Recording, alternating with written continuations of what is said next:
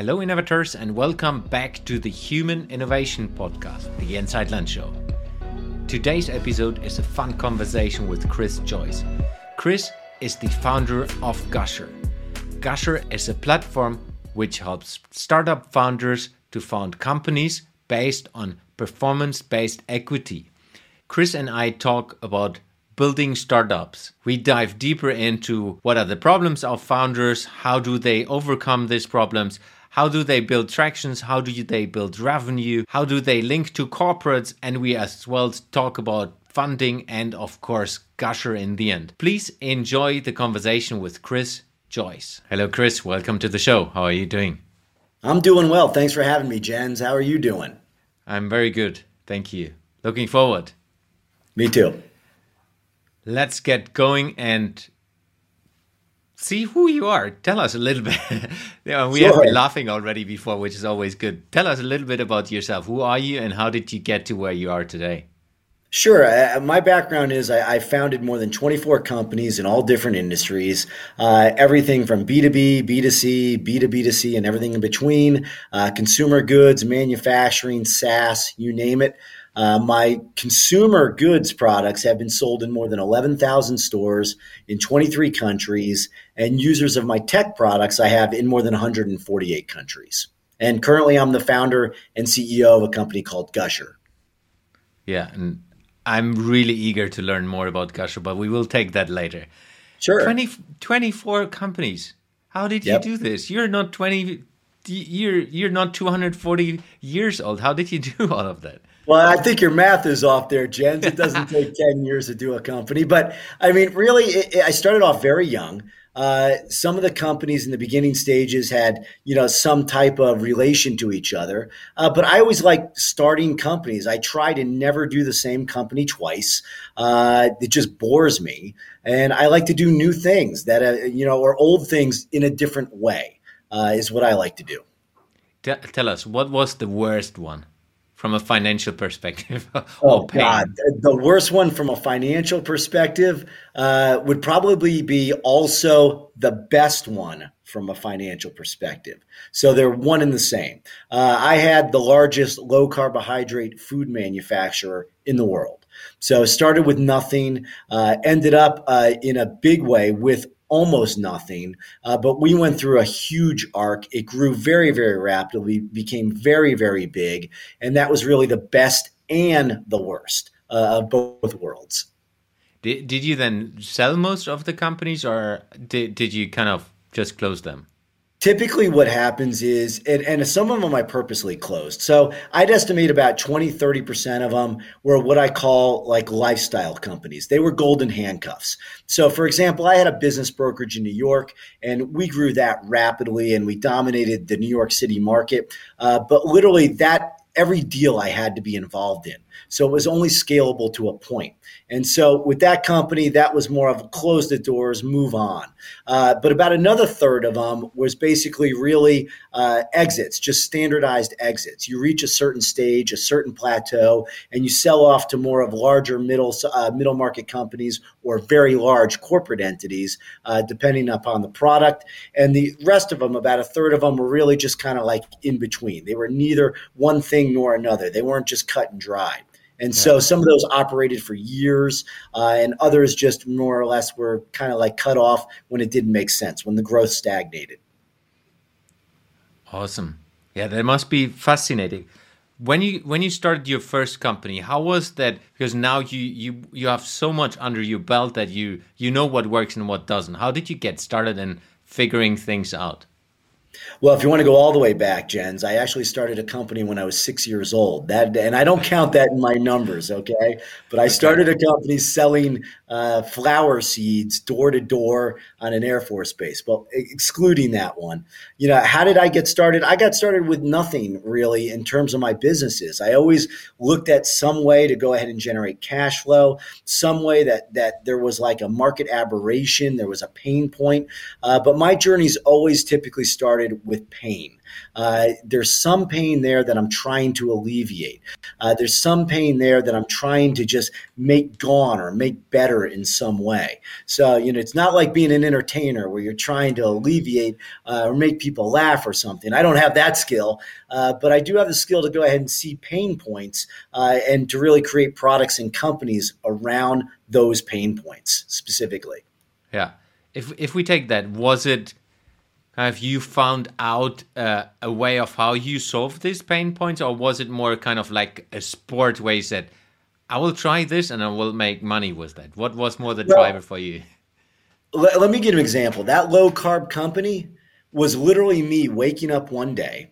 I had been on low carb for years and I just got so fucking frustrated and I wanted a blueberry muffin. I, I know that sounds absolutely crazy, yeah. but that whole journey started with just me wanting a, a damn blueberry muffin. And I don't know if you can see, obviously on a podcast, but I get goosebumps when I talk about this story because that's how it almost always begins. It begins with, with absolute frustration. And I personally reach a boiling point and I'm like, screw it, I'm going to solve it.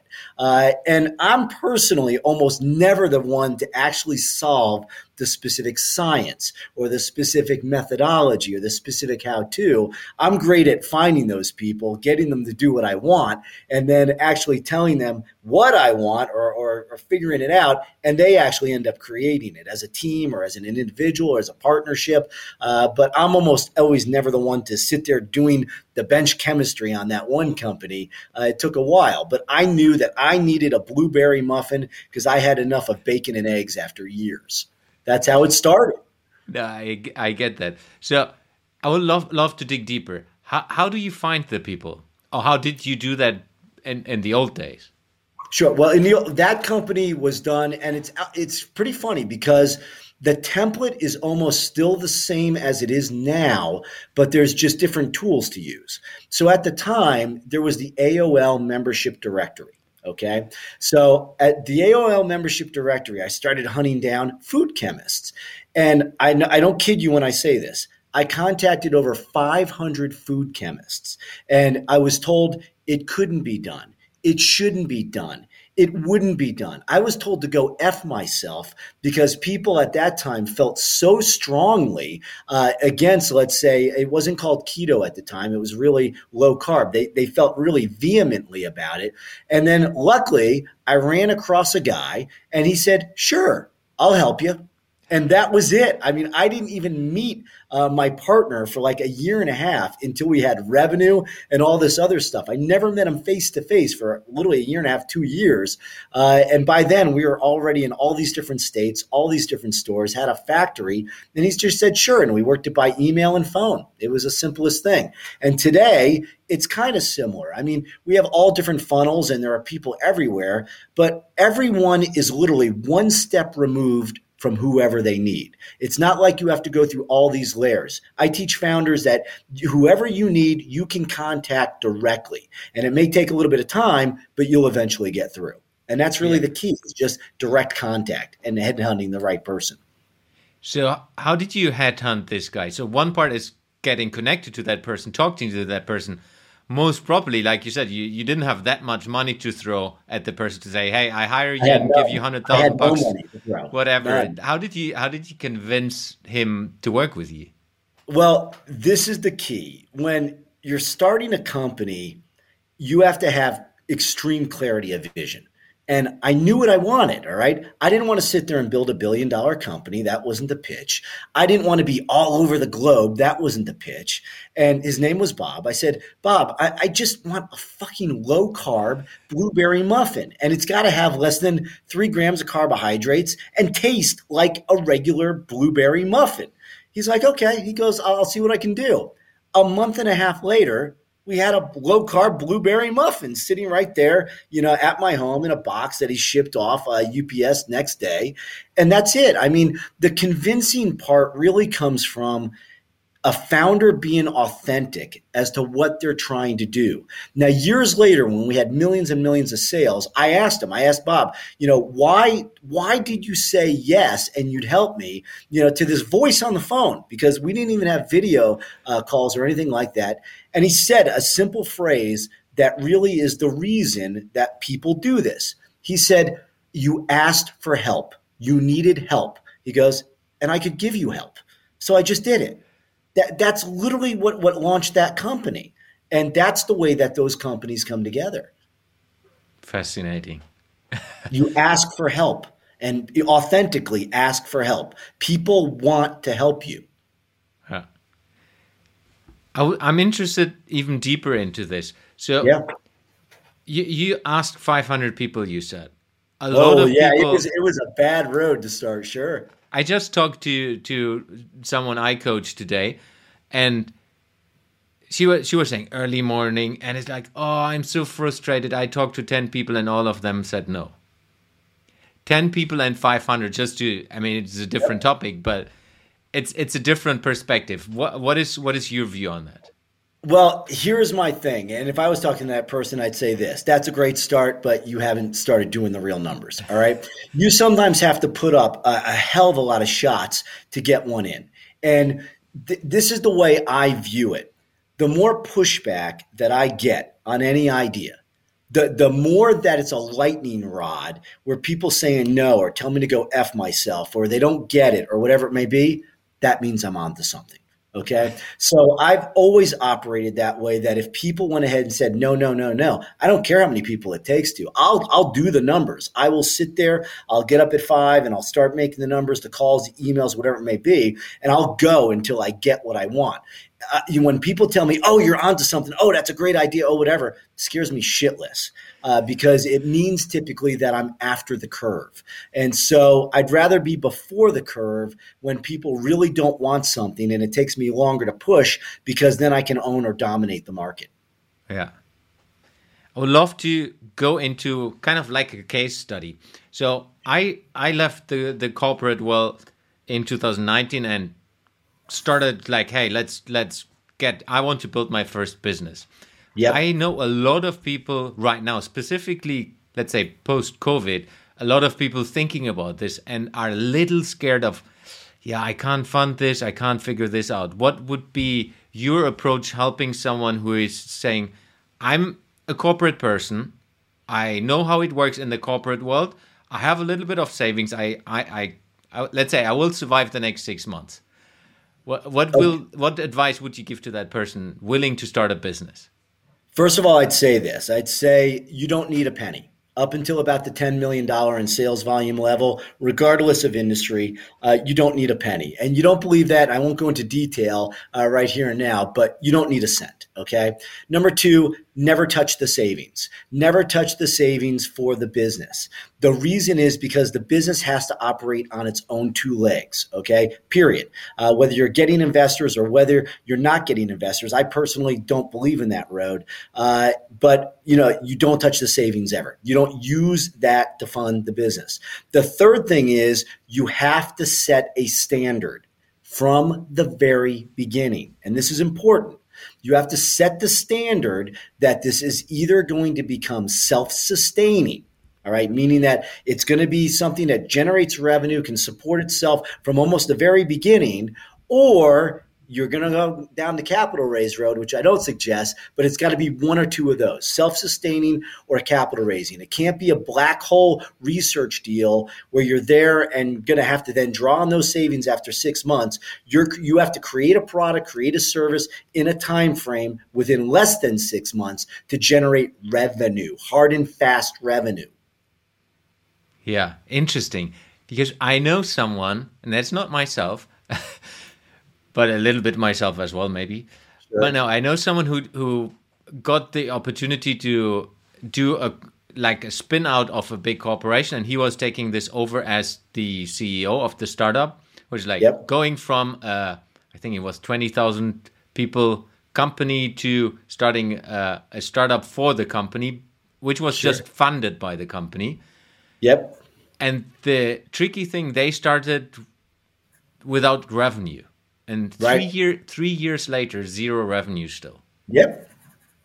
Because and, hear me out. Uh, what what happens with a company is whatever standard you set is the time frames and everything that you set from the very beginning the company is going to expand to fill it all right i can't always forget what that law is called but it whenever you go ahead and give a time frame like let's say i give a time frame of a year well guess what then it's going to take a year to go ahead and fill it up if i say i'm giving myself 30 days okay you wouldn't believe how your brain operates when you shorten that time frame down to almost nothing Okay. When you say that you have to generate revenue, when you say that you have to meet this standard, you know, but on the other side with the corporate thing there, you know, that person kind of did a wild thing because they did an entrepreneur instead of an entrepreneur. Yeah. Uh, they went ahead and used a company basically as almost in a way their anchor, their way to go ahead and get out there. But what they didn't do probably, they didn't get third party validation. And unfortunately, that's what happens when you do that. You're not talking to the market. You're not interacting with the market. So usually the products that are created, the company that is created, its DNA is not market driven. And so unfortunately, that results in much higher failure rates when they go that route. And that's why, you know, we're kind of like, eh, when we look at something like that. yeah. And it's it's funnily enough, but they just closed it, I think, last year. So yep didn't work after almost five years. Yeah, but it worked for him. He got three years worth of paycheck. Yes, and tons of learning. I think yep. that's also very interesting for him as a person. It's super, super learnings because you basically go the entrepreneurship route. You you do kind of the the university of entrepreneurship in a safe environment. Yeah, but also see, but you said something there that I actually I'm not going to disagree with, but I'm going to go a little bit deeper. You said in a safe environment. All right. There shouldn't be a safe environment. Agree. Yeah. That's kind of the point. See, you you have to wake up and feel that fear. You because that fear forces you out of your comfort zone and makes you do stuff that you don't want to do that have to be done as an entrepreneur. When you're sitting there at 5 a.m. on a Monday morning wanting to vomit because you have a gray day ahead of you, meaning that there's the fog of war, this stuff isn't defined, and you have to quote unquote make it happen out of nothing, well, guess what? That's called the furnace, in, in my opinion. We call it the furnace because when you face that in a startup as a founder, day after day after day, it either fries you up and turns you to ash, or you fundamentally turn into a different person, into a different company, into a product that actually sells. And it's necessary, it's part of the process.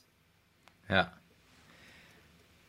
It's it's interesting because I have experienced for myself as well now do, doing this for three years in different ways. Yeah. Um, more in a consulting business specifically in, in the beginning and now started a couple of weeks a, a, a real startup where I said I'm not throwing money at it at all, which I did in one of the first tries and sure. tried to solve it through money. Um, that's how you do it when you come from corporate. Yep. But it's it's it's very interesting because I agree this this challenging whereas there's no money you need to figure it out and you are not putting a single euro in my case into it just to solve it just to get to the next level because the next level is not true next level it's just kind of an artificial next level which you create with your money well, you know, I, I, this has been said in, in a couple different ways from different people. There's a difference between resources and resourcefulness. Okay. So when I say that a founder doesn't need a freaking penny for the first 10 million of sales, I quite literally do mean that. But I don't mean that they can just sit around twiddling their thumbs and hoping that it happens. Mm-hmm. What I mean is that they have to do things, meaning typically just what we're doing right now, just talking to different people to be able to get them to help, to be able to get their resources, to be able to put their resources to work for them. It's not that you need resources, you need resourcefulness. You need to figure ways of getting what you want. If you need marketing and distribution, well, guess what? There's people that have these contact lists that already have the audiences, that already have the people that you need. One of our companies went ahead uh, and, and in a period of 30 days, they were able to go ahead and do something like 12 times the amount of sales volume they did the previous year by simply using some influencers that had more pull than they did. So they didn't cut a check. They didn't do anything like that. They didn't pay the influencers. They just cut them in on their deal. All right. They, they made them as part of their deal based upon, you know, if it worked, they would get a piece of the deal. And it worked. And guess what? They got a piece of the deal. That that's using your resourcefulness. You know, it's it's not using cash to make it happen happen. It's using your voice. It's using you, your authenticity, and really what you're trying to build has to be a good enough story. Yeah. T- talking about these mistakes, what what are common mistakes you have seen with other founders, specifically oh. first time founders? Yeah. I, am going to say this, and I, I don't believe necessarily in the cult of hustle. Okay. But you touched on it right off the bat. You said you were talking to a founder and make contacts. Oh, it didn't work, whatever else. The, the first thing that I always run into with founders is they give up way too early doing the, the small steps, meaning that, okay, they go ahead and they make a certain amount of contacts, let's say 10 contacts, when in fact they have to make 5,000 contacts. They have to make 10,000 outbounds to be able to get that momentum. So I come from old school Wall Street where we did, you know, 1,000, 2,000 dials a day. And so, you know, reaching out to voluminous amounts of people one on one is never a big deal for me. Okay. That's number one. But also, this is the key that founders that I find is the most failure, but it's tied to that, is that they don't typically do the sales validation. So you may have a founder, and the founder may be a technical founder, and they sit there creating this great technical product with their technical team. But guess what? They're not making the calls. They're not interacting with the market from the very beginning. I'm talking like the very beginning and validating the sales. And so the founder may be the worst person in the world at sales, but they don't realize that to a buyer, they are a superhuman because they are a founder. So they're put in a different pedestal. They don't have to be the best salesman. They have to just get on the phone. They have to take the meetings, take the video calls, and make sales themselves. That is key. They have to make the damn sales. Yeah. And do you, do you then say they need to interact in general with the market or with targeted potential customers who want to buy the product or whatever they do? I'd say both. So let me give you an example. If you're an e-commerce company, it's very difficult to have the interactions with buyers because it's more of a passive type of relationship. You mm-hmm. put up the site, you try to go ahead and do the analytics and people order and you say, okay, well, if they're going down this funnel versus this funnel, well, this funnel made more sense. But I still think that that is a very uh, almost in a way ass backwards system. The way that they should be doing is talking with whoever those target markets are, talking with whoever the, the what I call the vested interest market. That's the people that have the most to gain from the success or failure of their product. And I mean, really spending time with them at all different stages. I mean, I have yet to find a company where the founders and it turned into a big company didn't have interactions with the customers at a base level almost nonstop. Interacting with customers is a never ending process. It's a never ending process. Yeah, no, I, I, I have seen it from. So I worked in IKEA, and the the founder of IKEA, when he was still alive, with I think he was eighty something years old, he still interacted with customers on maybe not daily base, but quite often to get the understanding of hey what do you think about this product what do you think about that idea on on a regular base which is quite fascinating yeah, but but also there's a reason he did that, and not just for the obvious oh to make the business better and whatever. It's that it is the quickest way to get data. And I mean yeah. real data, not just, hey, here's this data. I'm talking about human interaction. Like right now, we see each other, all right? We see body language. We hear each other's intonations. And when you're dealing with a customer, there's a difference between, yeah, I kind of like that product versus, yeah, I kind of like that product. You know, they're two very different things. They have different meanings, and just data sets don't explain that. Interacting with customers face to face, hearing them, seeing them is invaluable. I mean, it is the shortest path to success is interaction with customers. Yeah. The person I talked to this morning would say, Yeah, but I don't know where to find them. I only found 10. What would you say to that? I'd say you're not doing your job. And if you only found 10, then you have a serious small ass market and you should think about getting to something else. Uh, that's really it because what you're trying to do is, is product market fit, which is the ass backwards way of creating a company. You shouldn't create a company that's in search of product market fit. What you do is create something that has product market fit, that people are screaming for, that there's a defined problem, that there's a defined market to go after. You don't do it the other way around. That's the way venture capital companies are, are uh, fund their companies, and that's why they have a massive failure rate. You don't do it that way. You do it the other way. Get your damn product market fit from the very beginning before you create it. And and then so we we just talked before we started recording um, about LinkedIn, and that is uh, an awesome network in making connections. How how do you how do you advise someone who is into LinkedIn like we both are and getting into this connection? So I've had maybe giving you a bad example, at least from my perspective. A sure. person sending me uh, an email through, I don't know how it's called, through to the um, promotional tool of um, LinkedIn, and then just saying, "Hey, I want to sell you this." So it's not about the interaction; it's more about, "Hey, this is the sale straight away." Yeah. So you want to know the right way to do it? Yes. okay, there's a way. I've got a 99, I want to say plus percentage on penetration. I'm going to say how to do it. Most people are not going to do it because A, it takes time, and B, it's not writing a message. All right. So basically, the way to do it is first of all, you have to start with asynchronous video messaging, something like Loom. All right. Uh, where you're going to create a personalized message. Number two, you actually have to do homework on the person.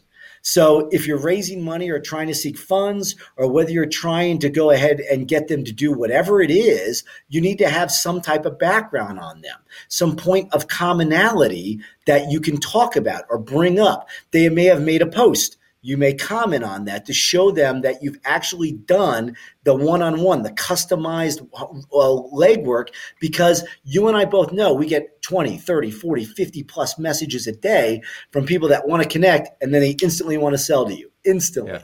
And the ones that get my attention are the ones, hey, Chris, I saw your post about blah, blah, blah. You mentioned this. I'd love to discuss it with you.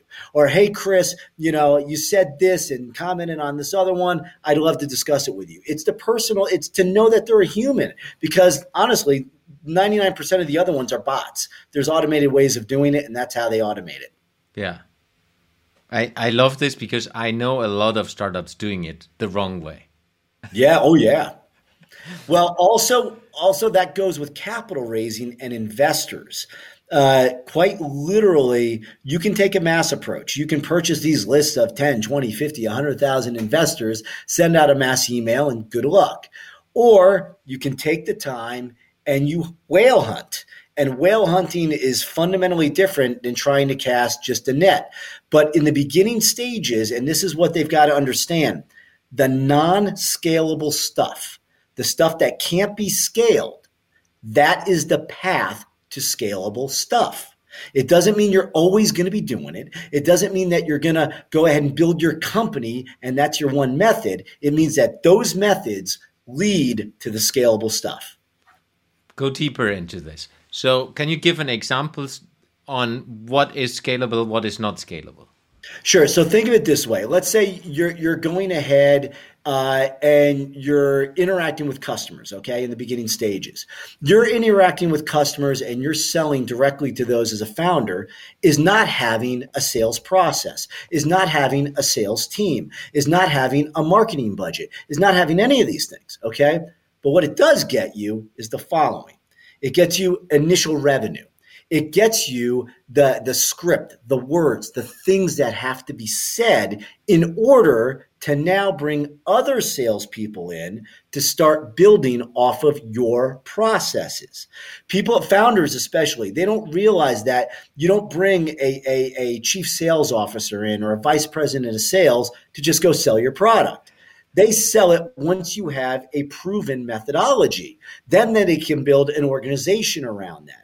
So one of our founders, I'm looking at his product right now. I shouldn't bring that up, but like he would go into. Actually, I will. All right. So so Matt Peterson, who runs a company called Smooch. All right, that's third generation product he had a great methodology. He he would go to these surf events and he'd talk to the people and he'd hear back from them what their objections were. He'd physically see who the people are that's buying his market versus these imaginary personas that don't exist. Yeah. He'd be able to know, hey, it's sold in these areas, which are this income level. That was the basis for him now building up and scaling and going into larger chains and everything else. He gets the messaging correct. I love that because a lot of people like myself coming from corporate, you have read all the books.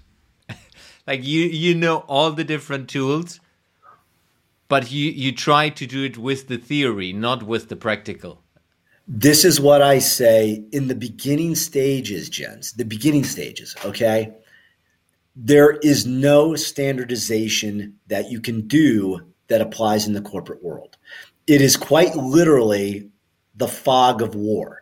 Hmm. You try to standardize it, but it's kind of like you're driving in this in this very thick fog, hoping that you're not going to hit anything. And after a while, you get better, and the th- fog starts thinning out, and you get better, and your lights turn on, and you get better. Now you can go faster, and now before you know it, the fog's lifted. Well, guess what? That's because you graduated to the next level.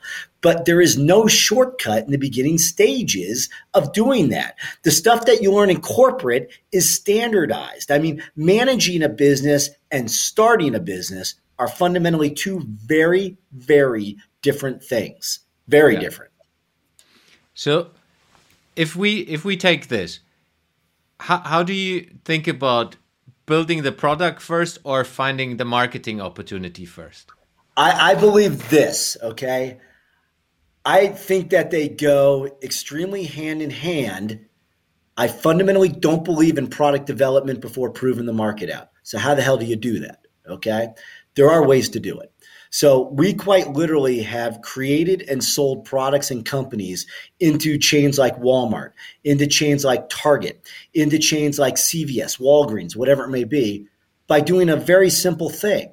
We either put a website up with basically fake copy, fake renderings, fake everything, or we send a one page thing to the targeted buyer as to what the product is they go ahead and either we start getting meetings or we don't. If we start getting meetings and a meeting set up three months, six months, nine months from now, well, then we create an MVP. Then we create something specifically for that. And we're able to get our, our products created based upon knowing that there is a product demand.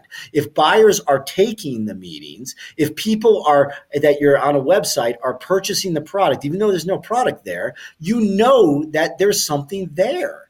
Why the hell would anyone go ahead and spend all this time creating a platform, creating a system, creating a consumer good, creating a SaaS product, whatever the hell it is, without having buyer validation? And I don't mean your mom, I don't mean your uncle, I don't mean, you know, your your business partner that you've been in business with. I'm talking about cold, cold third party validation. You need to have that. Yeah. Absolutely before you create a company. How much when it comes to the validation? Is it 20? Is it 100? Is it Listen, more? Uh, I think that it depends upon the company. So if it's something like a SaaS company, their buy cycles are so long. It may be nine months, 18 months to get a sale. All right. But there's one thing about a SaaS company that once you get your first customer, you're going to get your second, third, fourth, fifth, sixth, seven days. So with a SaaS company, I'd say, okay, well, get one one customer, two hopefully and then you have sales validation. One is in sales validation. Two is three definitely now you've got momentum starting to build okay? With a consumer company it's the opposite okay? Uh, you need to have 100 200 orders there. You need to have something there. So if i'm dealing with a $20 product up to $200 product i need to see a couple hundred freaking orders there before you go ahead and create it and before you go into it. But now here's the thing about consumer goods. Consumer goods either are getting the messaging right from the very beginning or you're going to see nothing so it's not it's not like you're going to get one or two orders. It typically doesn't work that way. Mm-hmm. When you get the messaging right, suddenly it's going to start taking off. And that's important because messaging is everything. Branding is everything on a consumer good. Agree. Investing. So you have validated you got the first sales you have maybe your first two clients customers and or have sold let's say a couple of hundreds of whatever you produce yep you you're still let's let's even take a step earlier. You you have zero money. You said you're not spending any money into the business. Maybe you have created a website just to let, let's say a landing page which costs you i don't know what costs it? $20 or whatever maybe, maybe 50 if you if you're very simple. How did you how did you get any funding early on? Well, I, I didn't have funding early on, but let me explain how I did it. But this is going to be a simple explanation, but it's going to be it crosses industries. I mean, every damn industry. So when I end up starting the food company, I had twelve hundred bucks to my name okay, the low carb food company. I mean, I had literally nothing. I had a software company beforehand. I got sick of it and literally just liquidated. I had 1200 bucks to my name because I went through all my savings, everything else, well, figuring out the next idea. All right. Never did I think I'd go into the hardcore manufacturing. What ended up happening is, and I, I'm not making this shit up, I ended up going ahead and looking at factory space. All right. And the guy who owned the building was a food machine manufacturer for some of the largest companies out there. So I start talking to him about this, and sure enough, he just gets it. He got it. All right. So I ended up getting space. All right. That guy later ended up becoming a big investor, you know, a year and a half, two years later after I got going. But what you start to see is if you're building the company like that from the beginning, how do you do it without money? I said something earlier that is the key vested interest market. Who are the people that have the most to gain from the success or failure of your company? So you come from the corporate world, all right? I deal with the corporate world, although I'm not corporate. So if I'm creating a startup, like let's say a food company, all right? Who are the vested interest players in that food company? Well, you've got all the different ingredients companies.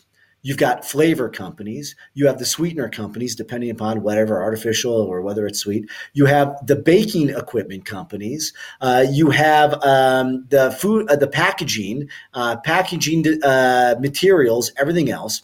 So right off the bat, you've got at least six, seven, eight different players or key players minimum that basically what you do is you can start bringing them into your deal. Now, that may be in the term of going ahead and getting your initial manufacturing done. That may be your initial supplies. That may be, hey, do they have any excess uh, machinery that's not being used to help you get off the ground?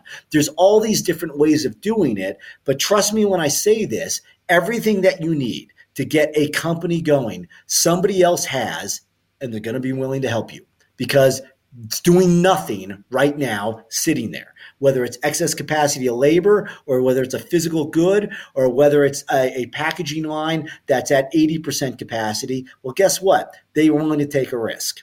A lot yeah. of them are. A lot.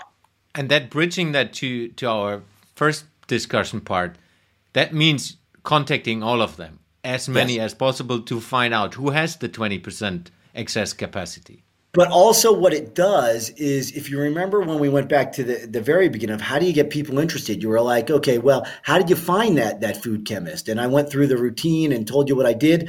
But I also talked about my messaging. I said, hey, I just needed help. I want a fucking low carb blueberry muffin. Well, believe it or not, that pitch resonated with him. Okay, it, it spoke to him. And so, what it is, if you can't get these the vested interest market interested in your deal, it's one of two things. The startup idea sucks. It just completely sucks. Or the way you're telling it, the, the way that, that you're explaining it sucks. In either event, both those both those things are going to kill you. So you can always make your pitch, if you want to call it that, better, your story better. But if you're not able to get uh, somebody and your story ends up uh, being crafted or good or you're authentic, I'd go ahead and think about doing something else because it's got to be able to resonate with somebody. And if you're having that much trouble resonating with the people that have the most to gain, imagine how hard it's going to be to penetrate the market. yeah, it's very hard. Very hard. Is that is a skill you can learn? Especially you, you work with a lot of startups and a lot of founders. Do you train them on how to do that, or is it natural? Uh, it, it's two things. You have to train them to forget what they've seen on uh, these pitch explanations and go back to what they knew as a three, four, five, six year old. So Jens, you're not an American, okay? You didn't grow up in the US. So I'm going to say a couple things to you, and this is how I explain it to them. There's these three stories, all right? And so I go, you fill in the blank. And I go, I'm just going to say these three phrases. And I go, I think I can, I think I can, I. And then always they say, think I can. And I'm like, right, that's the that's the little red engine that could. It's about a train going up a hill. I then say, okay, I will huff, I will puff, and I will. And they all say, blow your house down. And I'm like, right. I go, beautiful. That's the three uh, little, three pigs and the big bad wolf. All right. I then say, okay, it's time for graduate school and pitching. Okay. I will not eat them in a box. I will not eat them with a, and they say fox. I will not eat them here or there. I will not eat them, and they say anywhere. And then I say, I will not eat green eggs and ham. I will not eat them. And they jump in, Sam, I am. I've done this in front of audiences. By the end of it, all the people are saying literally the words, okay? Because that's Dr. Seuss. Dr. Seuss is the greatest pitch man there ever was. So here's what you have to know as a founder just be authentic. Tell your fucking story simply, all right? If you just want a low carb blueberry muffin, say you fucking want a low carb blueberry muffin. That's it. I mean, you don't need all this other bullshit. Say what you're looking to build. If you want to create, I don't know, the greatest startup engine in the world, then just say that. You know, it, you don't need all these complex pitch decks. Uh, Jens, if I'm going to go create a hamburger company, all right, I'm creating a hamburger company. What's the first thing I'm going to do if I if I'm dealing with an investor? What's the first thing I'm going to do? I'm creating a new hamburger company. I don't know. Go go out for hamburgers together. I, I mean, right, I'm gonna get them a goddamn hamburger. I'm not gonna give them a pitch deck. I'm not gonna give them a summary. I'm not gonna give them a PDF. I'm not gonna tell about the hamburger. I'm gonna give them a fucking hamburger so they can taste it. Well, there's ways to do that with every business. I don't care if it's SaaS. I don't care if it's a medical device. I don't care what it is. Uh, there are ways to do that. That's their job as founder. So uh, now comes the corporate world again. The person from who comes from MBA school will tell you, but the the investors they all want to see the pitch deck before they even talk to me. Yeah, well, they're they're just not your investors. They're not the right investors for you. And now hear me out on this. What they're really saying is the following: the VCs and and um, and V and uh, angel investors that are standardized want my deal a certain way. Now, what they don't realize is okay, they want those deals a certain way so they can put it down their funnel so they have the least interaction and they look at it as a commodity. Well, I don't want my business looked as, at as a commodity. And I don't give a fuck whether or not a VC wants it a certain way because their chances of investing in my deal are a minimum one in a thousand. Literally, one in a thousand.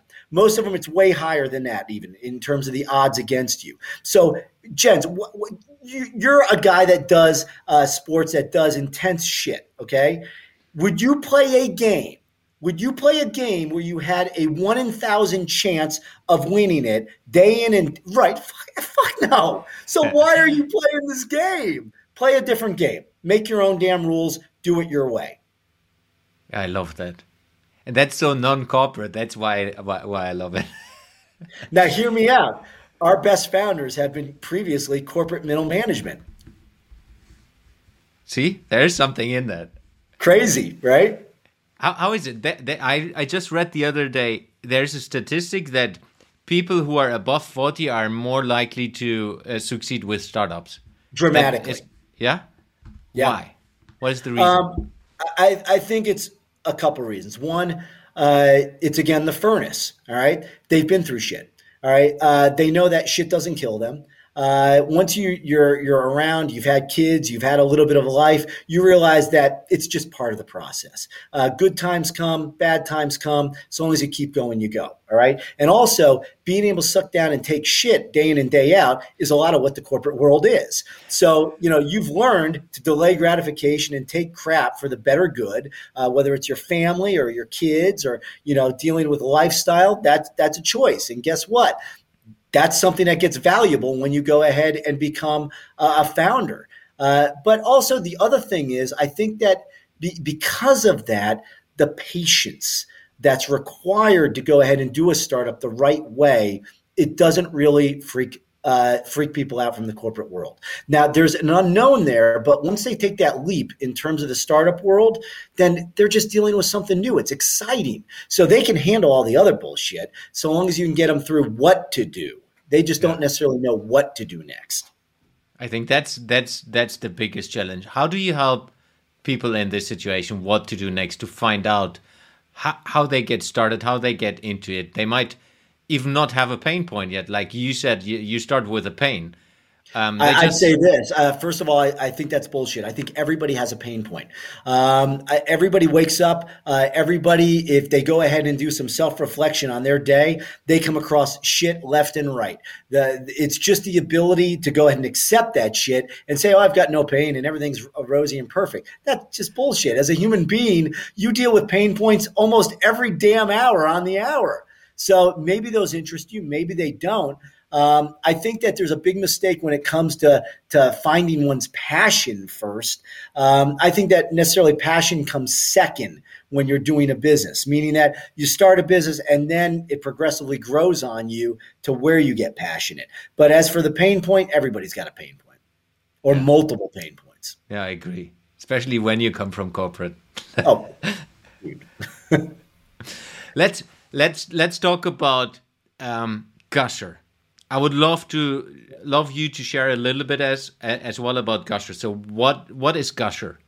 Sure. Gusher is a platform to launch companies without the need for capital, without the need for investors. People join your company in exchange for performance based equity. They don't get a damn thing in the company unless the company is able to achieve its goals, able to achieve its objectives. So, what I say to founders is the following if you had a million or two million in the bank account right this second, what type of company would you build? How would you build it? And then gusher that because we do it all day, every day. So, one million at the bank account, but you don't use the one million, right?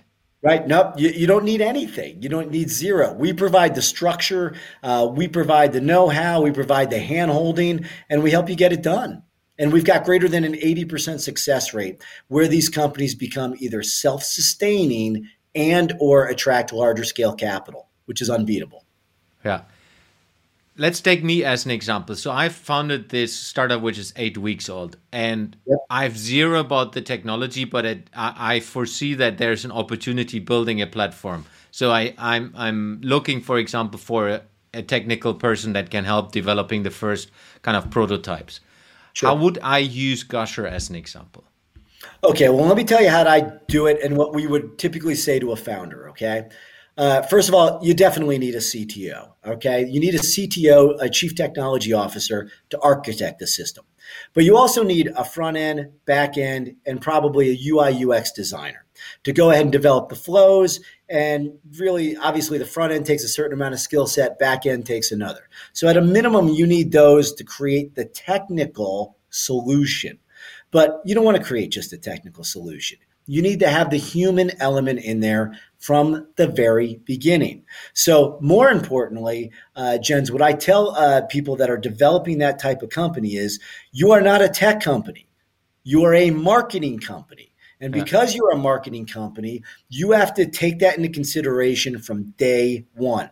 So, you need a chief marketing officer. You need a chief marketing officer to identify the low hanging fruit, the path to initial monetization so that you can become self sustaining. Not this long term growth model and everything else, which you may end up being, but to get you a uh, path to that first revenue.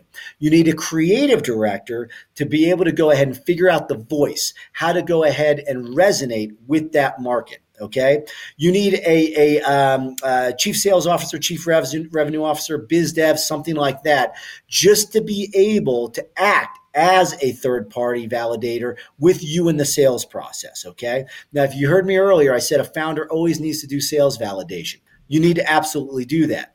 But also, there's certain people out there in biz dev, in your vertical most likely, that have a contact base of customers already there. So you can go ahead and test some of what you're doing with a third party, with another person on your team to get that going. And then you always need something like um, you need to have a CFO not to go ahead and do your transactions, not to do your books or anything like that, but as a rainmaker CFO Why? Because most people go ahead and think of raising capital as, oh, hey, we've got a guy in the garage or two guys in the garage. We send out our pitch deck and we magically have financing and, and get a, a, an investor to fund us and we're off to the races. That's the fairy tale. The reality is that you deal with investors, you hear nothing, nothing, nothing, nothing. Then you have to give updates and then you give more updates and more updates and more updates. And then suddenly, maybe an investor gets warm and hot and gets interested in your deal.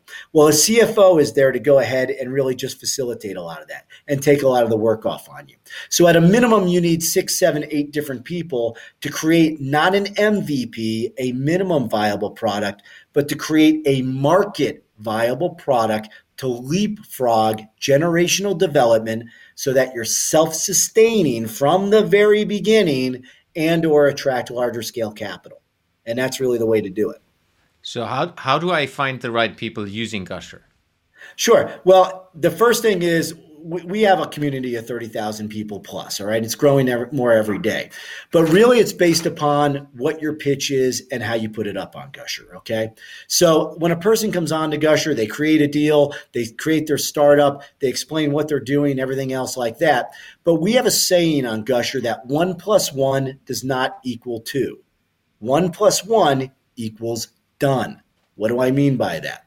What I mean is that if you're able to attract one person, all it takes is one person for performance based equity into your company, the deal's done. Meaning that the rest of the people will follow. Those are the companies that are able to go ahead and create the product, get it into the marketplace. Those are the companies that are able to attract capital for the next stages if they need it.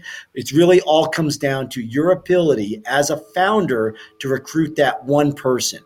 And we give you the flows of the people and we help people go ahead and find your company. So if if we take take the example I've had, the the person that's just getting started talking to ten yeah. people, zero idea about anything, but a huge passion of trying to solve a problem.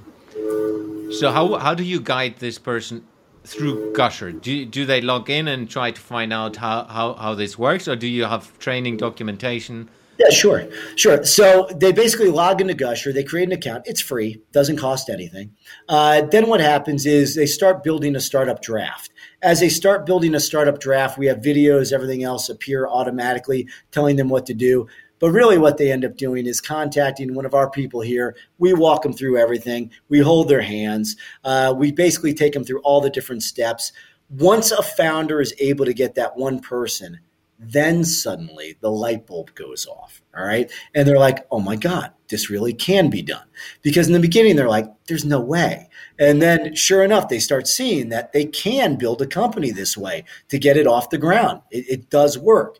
And as they progress, the, the issues get more complex. So if they need us in uh, at CES in Las Vegas to close the ex chairman of Silicon Valley Bank on their deal, which we've done, uh, we'll do it. If they need us in the middle of Wisconsin in the wintertime uh, to help close a manufacturer uh, to get involved with their deal, We've done it. We'll do whatever it takes. Uh, if they go ahead and, and, need somebody on Saturday morning at 3 a.m. because their production run went bad, because the wrong honey was delivered and they ended up using it, well, we're the people to call and we help them walk it through it. So we, we're very involved in our companies.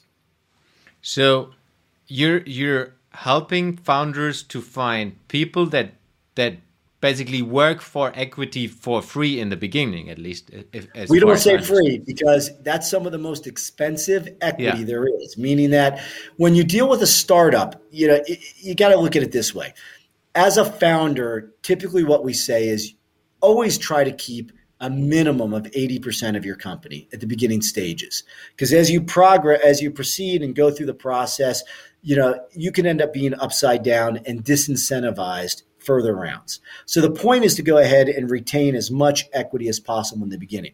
But when people join your company, they're not working for free.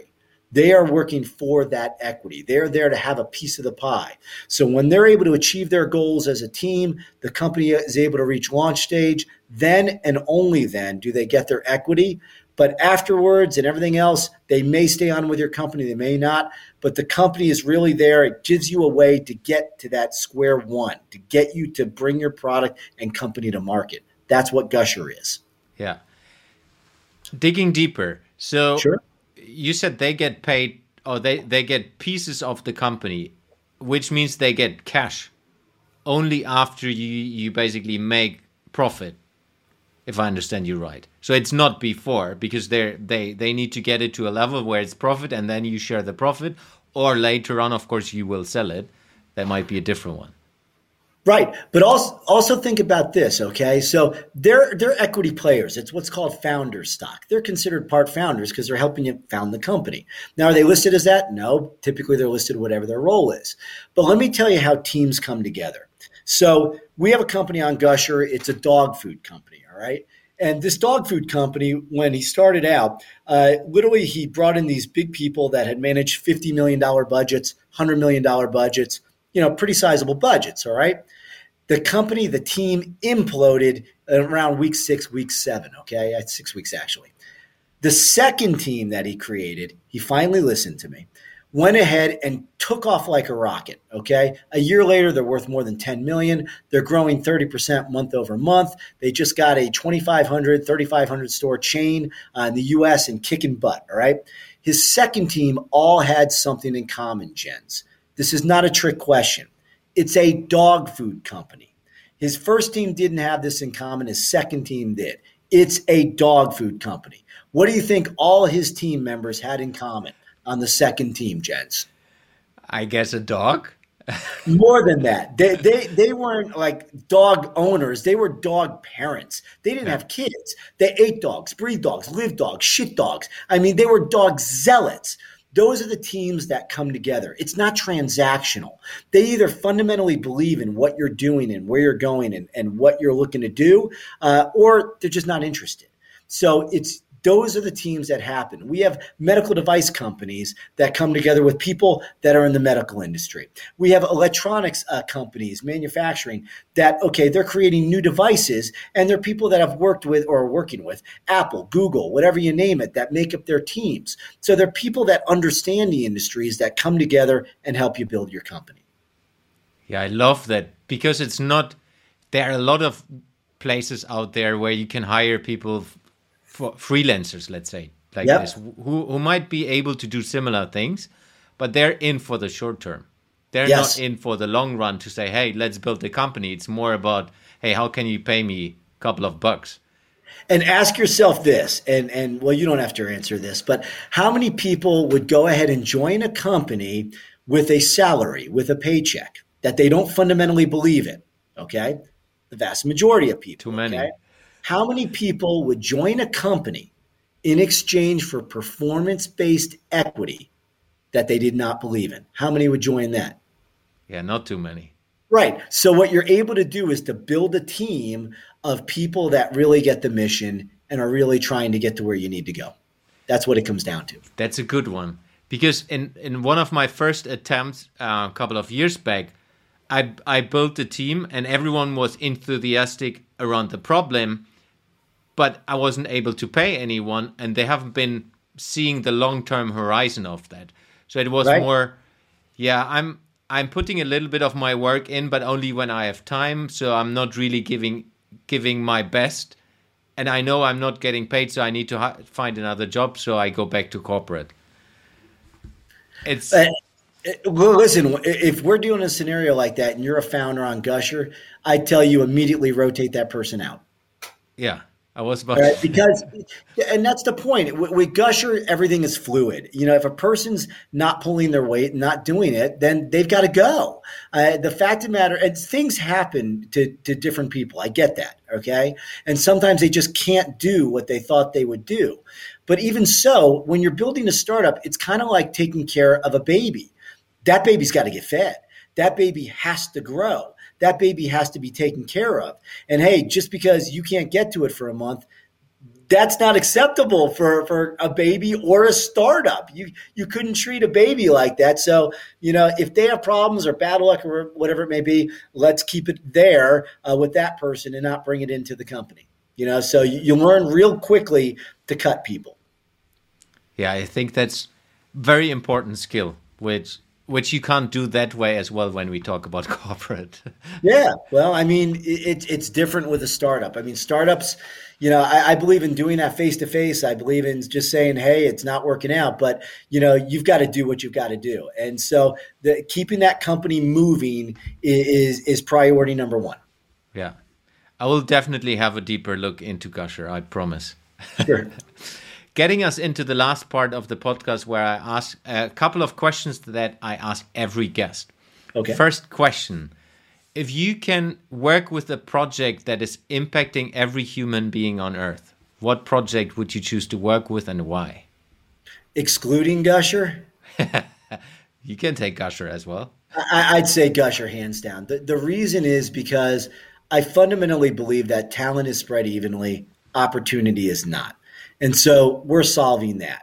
And I think that for me, there's nothing greater than untapping human potential.